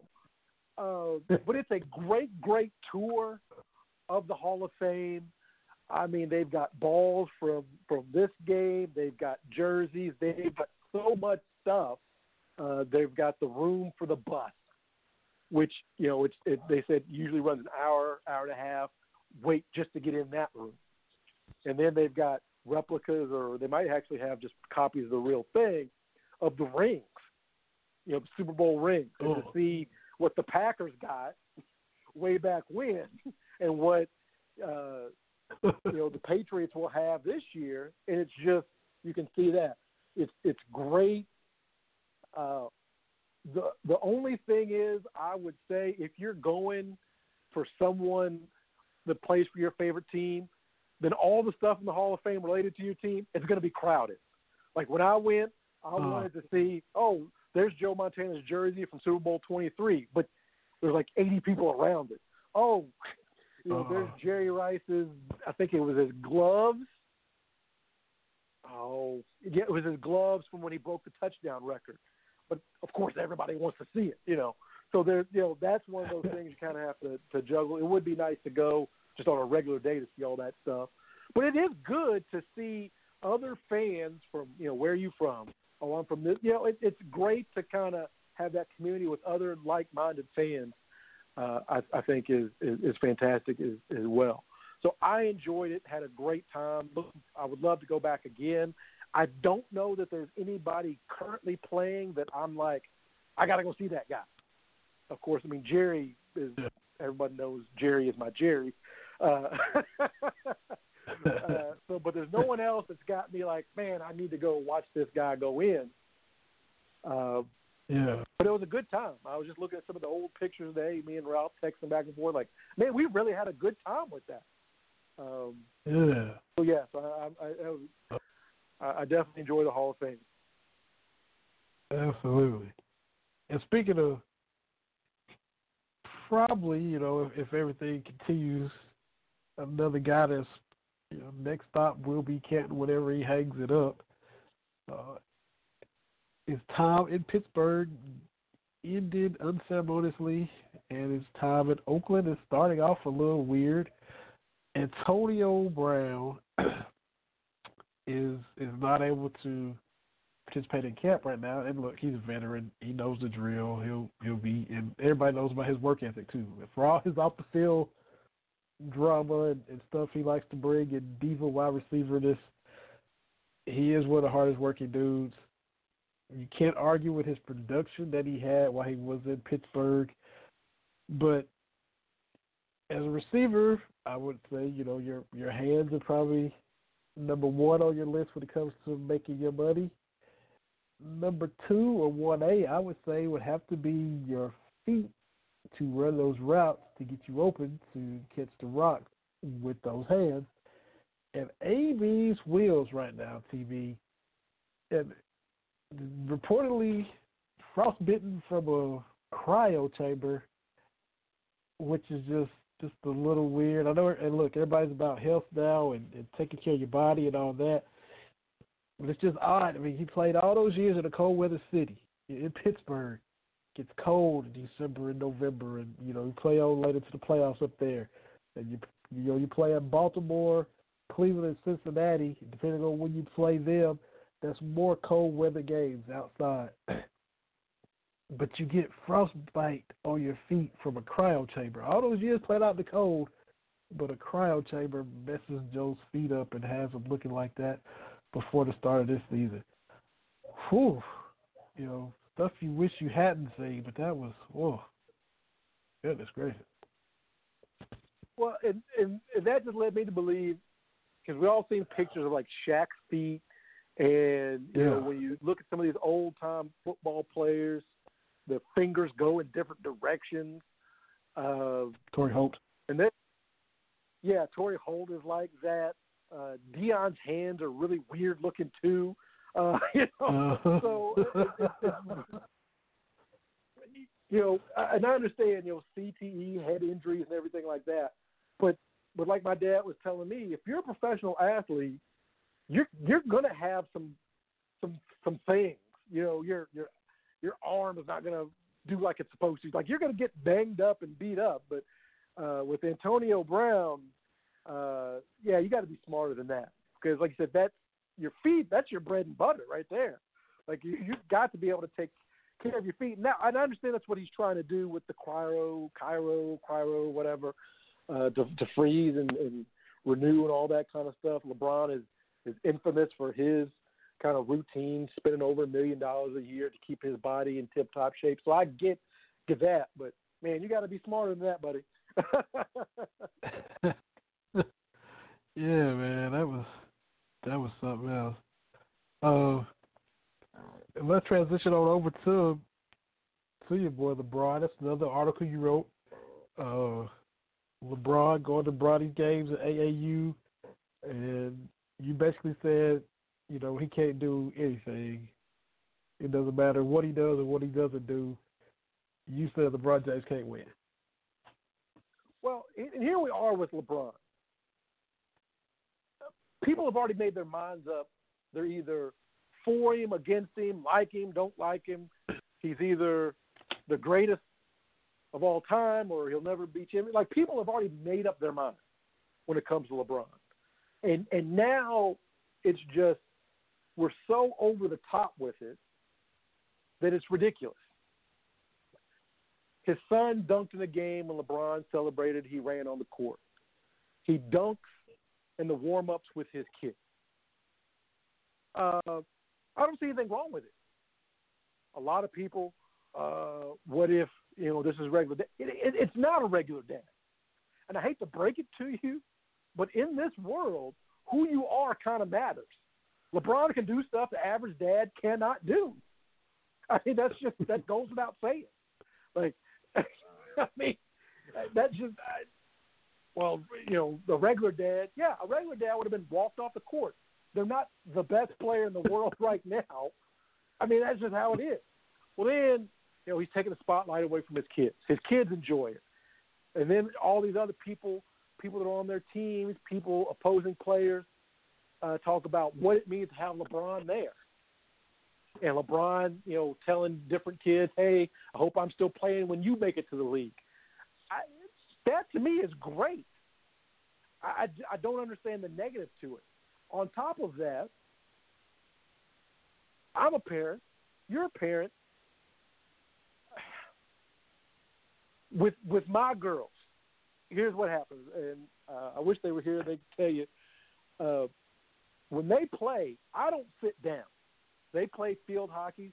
Big Miss had a field hockey uh, tournament this past weekend. Four games on, on Saturday and three or four on Sunday. I don't sit in the bleachers. I, I find a little spot and I pace and I yell. That's what I do. I'm good job, or you got to get your stick down. That is what I do. You know, some parents can sit. It's just it's it's just different. You've got to find a balance between you and your kid as well. You know, for for me, my freshman year, I wrestled in I wrestled in, in high school. I, I don't know if that's ever come up, but I did. In my freshman year, I was terrible. I was terrible. I was winless until the district tournament at Trinity High School. The first match I won in my high school wrestling career was at the end of the year, the district tournament at Trinity. I won, and I won third place. Now, my dad is not a sports dad. Most of the time at wrestling meets and baseball games and whatever, he's reading a book. I never really thought that my dad was was into what I was doing, you know, because every time I look up, he's reading a book. But then we'd go home and he'd say, you know, you should try X, Y, and Z. Like he would give me some profound Mr. Miyagi thing that just would blow. I'm like, I didn't even think you were paying attention. So I won my first match. My dad, who was 40 when I was born, okay, so when I was in high school, he was just about ready to retire. I won. Referee raises my hand. My dad jumps over the rail of the bleachers onto the floor and runs and gives me a hug. Right there on the mat. now, should parents be on the mat? No. But that is one of those memories that I will take with me to my grave. It meant something. Yeah. And it's okay that you don't get it. I'm sure people on the opposing team said, This is just a third, this is like a district, you know, third place match. Like, it's not that big a deal. Uh-huh. But but but as a, a father, particularly a father and son, there are those moments, and you know this uh, with your dad and your boys. There's just those moments where you just have to be daddy. Like it doesn't Yeah. matter that LeBron is the best at what he does. And it, it, does- it at some point he's just because, and this is why I put my piece. When LeBron retires and moves on, and we don't get ESPN updates about him, you know, he pops up every now and then. He's still going to be their father. When someone comes and breaks all his records, he's still going to be a father to those kids. And they deserve to have memories with him that, that, that supersede basketball. And I've kind of ranted and raved a little bit, but I don't see a problem with it. I just think at this point, people just want to get on LeBron for something. I didn't see that being a big deal. On top of that, AAU ball. Uh, I don't know if you, anybody out there, out there, out, uh, anybody out there follows Dragonfly Jones on Twitter. I think he's a funny follow.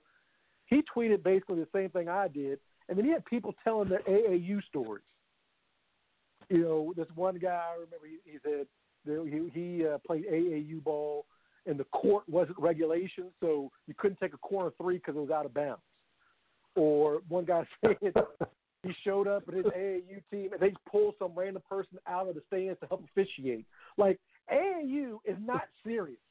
Let's not make it like he was at a high school sanctioned event and you know, no. AAU, it's made for this. There's a whole Twitter account like AAU hijinks or something like that. There's just ridiculous tales from AAU.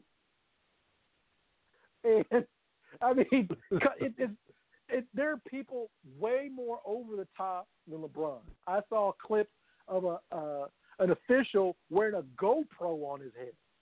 Why is it like what? Anything happens, it's like Mad Max out there. So come on, it, he's not ruining the sanctity of basketball because he's having a good time with his kids and his kids' uh, team. That, that's just ridiculous. Yeah, well, said. Well said. So yeah, uh, but you know, nowadays everybody gotta have something to get up in arms about, one way or the other. So, you know, that was that was what they chose at that particular time when they saw him on the court in the layup line. Um, I've been out of the loop a little bit as far as keeping up with everything, but I'm I'm pretty sure this one is something that you saw because here we are talking Lakers again. Something, but was Kobe was it third team all decade? Is that what it was, or is that where he was? Was it some shade, or because this was like I said, I've been out of the loop a little bit, but is that what happened? Yeah, with, yeah with NBA.com is did its its its rankings for the last decade, so from 2010 to 2020. Uh, the the first team, no, it's no brainer. LeBron, KD, uh, James Harden. Who am I missing? LeBron, KD, James Harden. Uh, Steph. Steph Steph Curry and Kawhi Leonard. Okay, I, I can go with that. Hmm. Uh, the second wow. team was Anthony Hard didn't Davis. Even, Hard didn't even go to Houston until 2012, but okay. Right, right, and and, and it's, it's it's really weird because it was NBA.com, but I don't know if it's NBA officially because the NFL does this all decade team, and they've been doing it for years pretty much since yeah. the first decade of the NFL, uh, because that's an accolade they talk about the Hall of Fame. You know, because uh-huh. because because Jerry was all decade in the '80s and the '90s. So, uh, but the NBA outside of you know they did the top 50, the NBA 50. I would assume they'll they'll do uh, 75th team this year, but they don't do this decade by decade. So it's not so it's like NBA, but it's not. I can't argue with it. The, the, the, the third team has got Kobe and D Wade. You know, going back to 2010, uh, n- neither neither guy. I mean, that, you caught them on the tail end. But my thing is, okay. who else are you going to put up there? Like, like, uh-huh. okay, you know, Kobe. You know, they won the 2010 title. 2011 was a, a decent season, uh, and then his body kind of broke down on him. But uh, but who else? You know, I don't I don't know. You know who. You know, Paul George made one of the teams. Oh, okay, uh, but it's pretty big drop off after that top five. It's basically LeBron and everybody that's beaten LeBron. you look at that, and uh, but but but who else are you going to put on there? Uh, it's real weird. Yeah, I think I talked about this two weeks ago. Last time we were on, people look at Carmelo funny because we didn't really get the in, but Carmelo was really really good for a long time, and I think people need to just take a step back and, and look at that. Uh, so I don't argue with it. Some people say you know Kobe doesn't deserve it. Uh, I, I okay. I mean, I, I can see it kind of being one of those things yeah, he was still Kobe Bryant for the first few years of this decade. So yeah, and no one else did enough to unseat him. So I'm, I'm okay with that. Him and D, D Wade can get on on that for you know kind of a career award thing. And I was trying to pull it up now, but it seemed like I saw a Marcus Aldridge somewhere. Was he second team, or was he was he where he shouldn't have been? I'm trying to find it now. Oh, okay. I always forget about LaMarcus Aldridge, and he's one of those guys where you're like, the numbers are pretty darn good when you look at the numbers, but yeah, he's thirteen too. Things, I was like, yeah, what? it's one of those things like when you when I was making that I'm talking about uh, Eli Manning. I don't know anybody that has ever said, "Man, did you see that LaMarcus Aldridge game last night? Like I don't think that's ever been said by anybody ever. Even though his numbers are pretty darn good, that's one of those guys like, uh, okay. Uh, you know, the second team, uh, the second team, you got Chris Paul, Russell Westbrook, Anthony Davis, Blake Griffin, Carmelo Anthony. Blake Griffin, again, one of those guys. Uh, you know, I was on NBA Twitter. They said all he, all Blake Griffin has done was jump over that Kia. Like you just, and again, his numbers are good. You know, average almost 22 points and, and nine rebounds a game. Uh, yeah, okay, but I don't get a warm and fuzzy. Uh, but Carmelo absolutely belongs. Uh, you know, I'm going to side with Anthony Davis. Uh, I mean, Russell yeah. Westbrook. You, you you have to put him on. He's got he's working on three straight seasons of a triple double. You, you have to, rightly or wrongly, if you don't like him or love him, you got to put Westbrook on yeah. there. And so the third team, you're just like, you know what? D Wade, Kobe, Paul George, uh, LaMarcus Aldridge, and Giannis. Like Giannis has only been in the league like four seasons. Like that's right. how when when you look at it, you kind of have to say, okay, I, I think Giannis getting it, like him winning the MVP, kind of got him on there. You really, for for for numbers wise, you could have gone with Boogie. You could have put DeMarcus Cousins uh-huh. on there, but I think with the with the MVP, okay, you put Giannis on there. I can't really argue uh, about that. Uh, considering you know Kobe was a seven-time All-Star over the decade, that's you know that's not bad. Yeah. You know, uh-huh. for being on the downside to to, to his career. Uh, but yeah, LaMarcus Aldridge is a is a head is a head scratcher. I didn't realize he was on five All NBA teams. Like, I, what? I'm telling you, like, I just don't think about it. And and he's a decent player. But yeah, I, I, mean, I he thought had he was some, really good. He had some. He had some games against the Rockets in the playoffs I'd like to forget, but like you said, overall, he he doesn't come to your mind. He just nothing about him that stands out. The game is just eh, not flashy. Uh, just uh, and he played in Portland for so long, and you know, poor things up there, Portland, Seattle. Everybody forgets about the Pacific Northwest. and that's San Antonio. Excuse me, there. You know, that's another quiet franchise too. So it's just you know, he just doesn't. He's never jumped out. Right, you know, and him trying to, you know, if you're the power forward to follow up Tim Duncan, I mean, that's thankless anyway. like that's okay, you know, that that that's that's kind of that's kind of thankless. Uh, there, so I'm I'm I'm I'm right there with you. I got no problem with Kobe and D Wade making it. Yeah, yeah. So I was just I saw a little blurb. Uh, I hadn't been on Twitter as much these past few days and stuff, but I was like, yeah, let me try to make a note to to remember that or see what all the fuss was about. Um, I don't know about all the fuss, but it's getting a lot of traction with college football coming, and you know everybody's trying to be creative with their social media, and everybody does this or does that, tries to be, you know, stand out or you know make a name for themselves and make a name for their brand. Mississippi State, who you know Kentucky plays every year from the SEC West.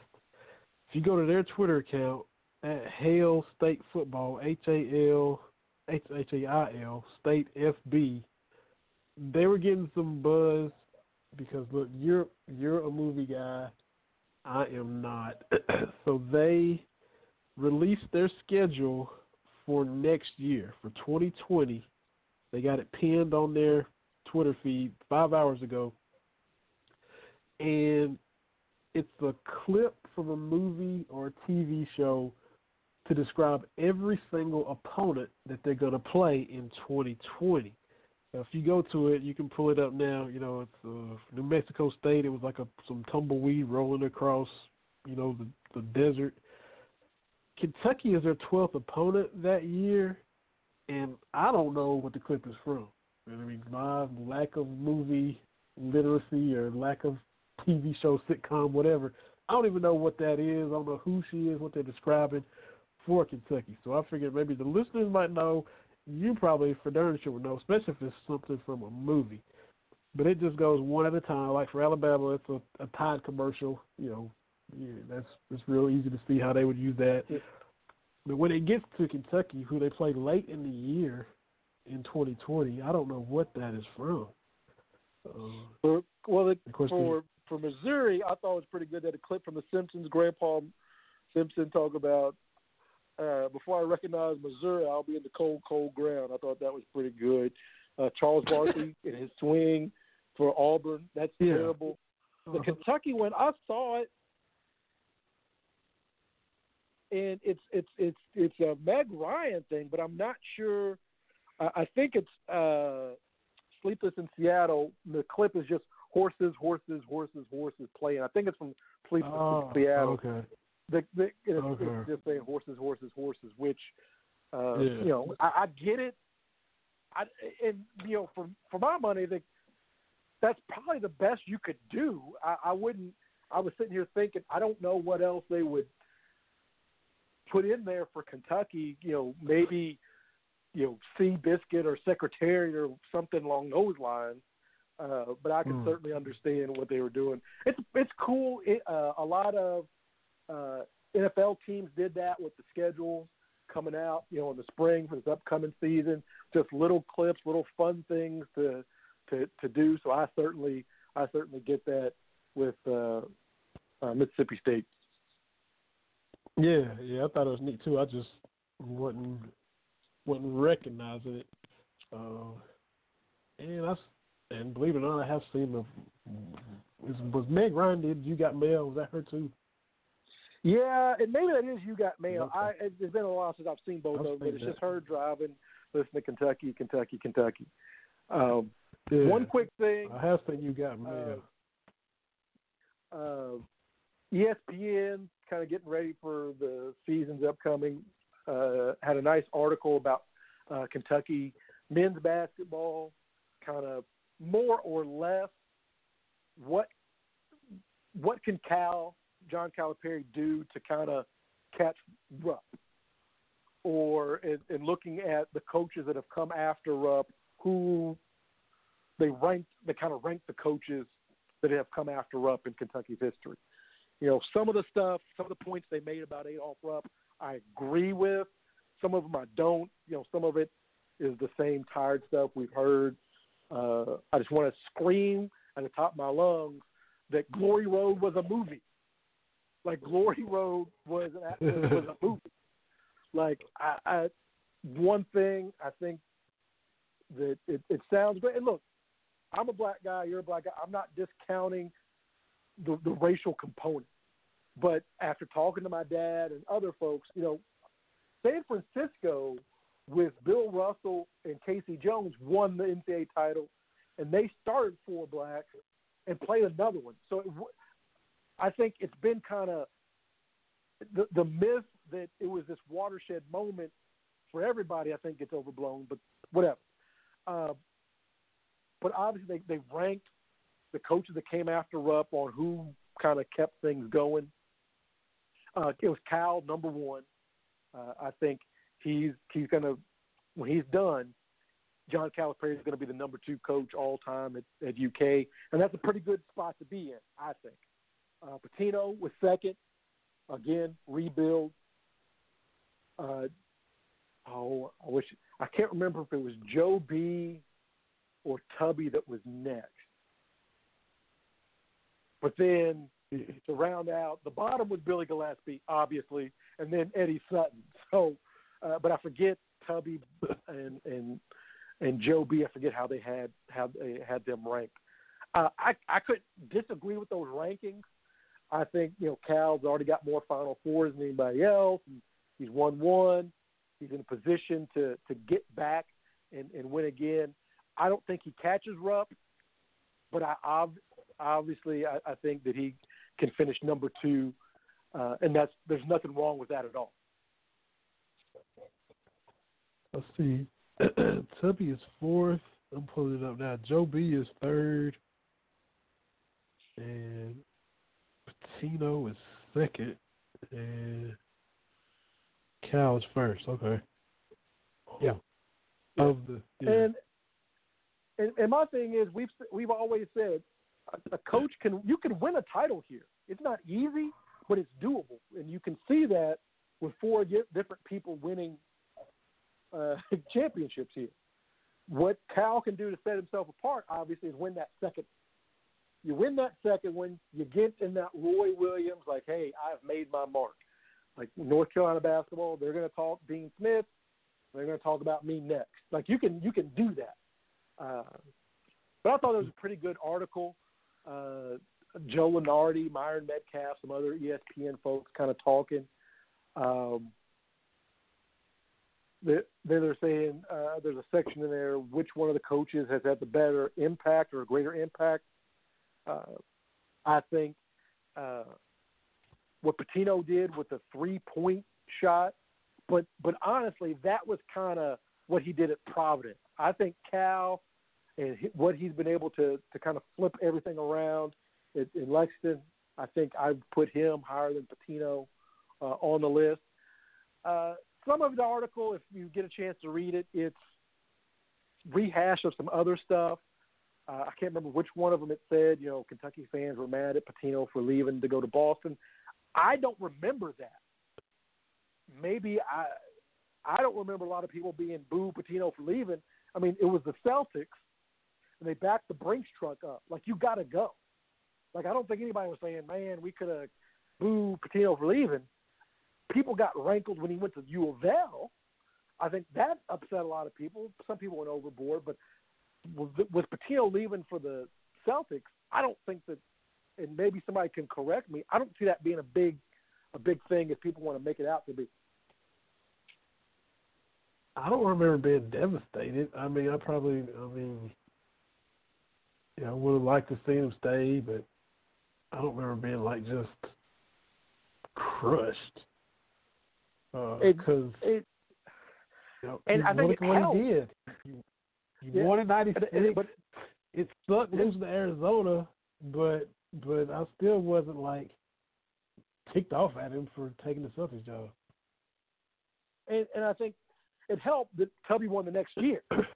yeah, I think I think that yeah. you know had had had Tubby and that '98 team kind of fallen short, and and I don't mean had they not won a championship, but had they like lost in the first or second round or something like that, had they not, you know, won the SEC and all this kind of stuff, uh, but usually what happens, coach leaves. Usually about that mid-season, the next season, people are you kind of hear those grumblings a little bit.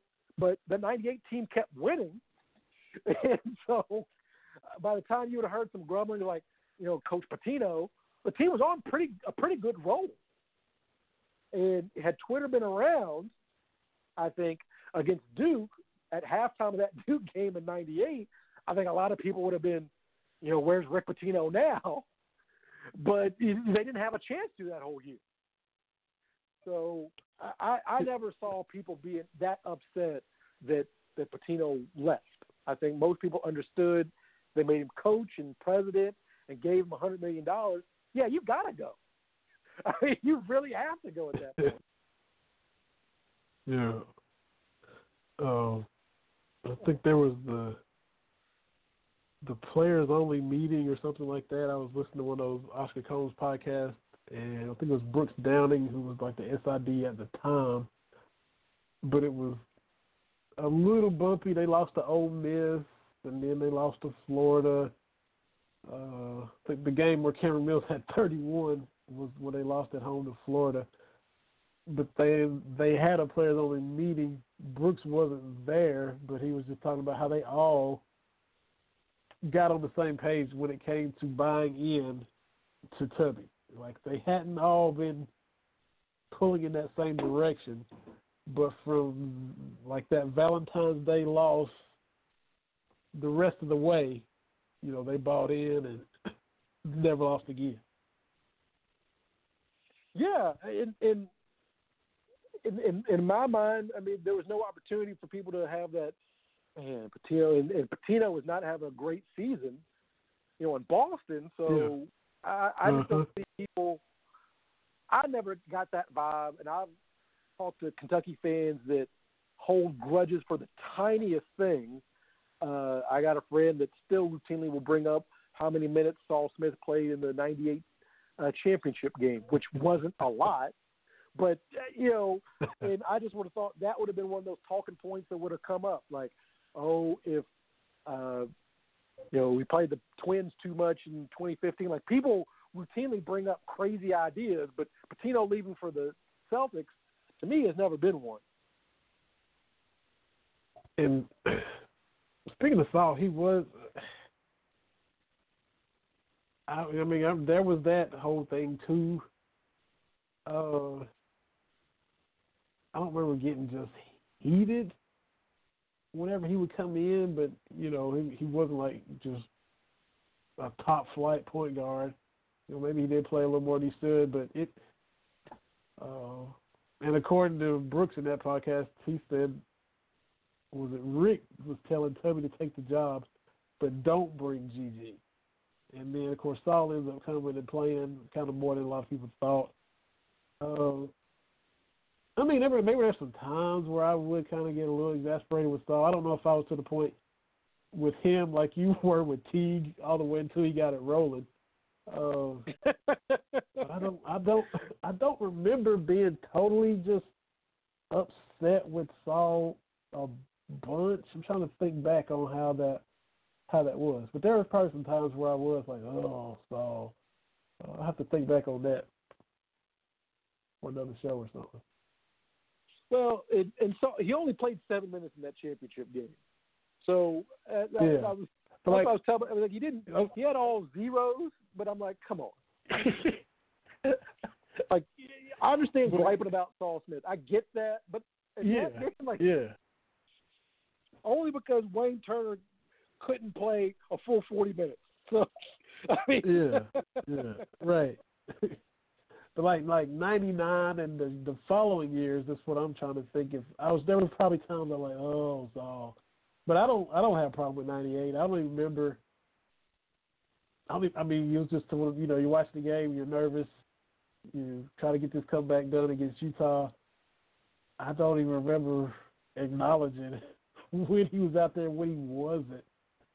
And of course, you're watching the game intently, but I don't remember thinking about Saul at all watching that game. Now, the following season or the season after that, you know, maybe there were some times where I'm like, oh, why, you know, why put him in now? Or he struggled, tell me.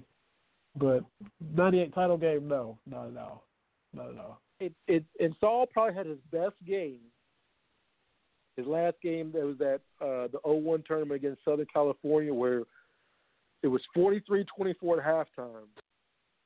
And we only lost by four, but Saul went off in the second half. He finished with 17 points, on five of seven from three. Uh, played really, really well. So, yeah, he was uneven. But back to my original point, uh, I, I never saw Pitino leaving for the Celtics as a as a bad thing. Uh, to me, that was like that's what you do. Yeah. Yeah. Well, what we did was have a lot of fun. Glad to be back. Sorry for my nasal sinusiness. Uh, bear with that. Appreciate y'all bearing with that. Had a lot of fun. Cool to see all the pictures you put up on your Twitter account, our Facebook account, uh, the show Twitter account, from the fan day, from the interaction, the video, the out route coming right at you. Uh, all the stuff you caught, Coach Stoops signing autographs and the players interacting with fans from fan day. So glad it was a huge turnout even with some of the things that the fan base is upset about, you know, with you know number of seats going down, ticket prices going up.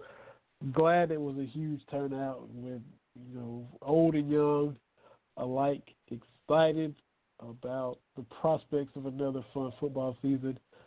Coming off of a historic football season last year, and, and everybody's looking forward to to seeing how they follow it up. Absolutely, great show. Thanks for Lou uh, thanks to Lou for calling in. Yeah, for sure, for sure. Appreciate you, Lou, in New Jersey, uh, checking us out. And if you missed us now, of course, check the podcast wherever it's all available. Uh, and it replays on Saturday afternoon on 12 Hour Sports Radio. So uh, everybody have a wonderful evening. Uh, hope the getting back to school routine is good for your girls. Uh, we're getting in that swing now, getting back into bed early, and the whole routine, the whole nine already down here, and, and hope it goes smooth for y'all too.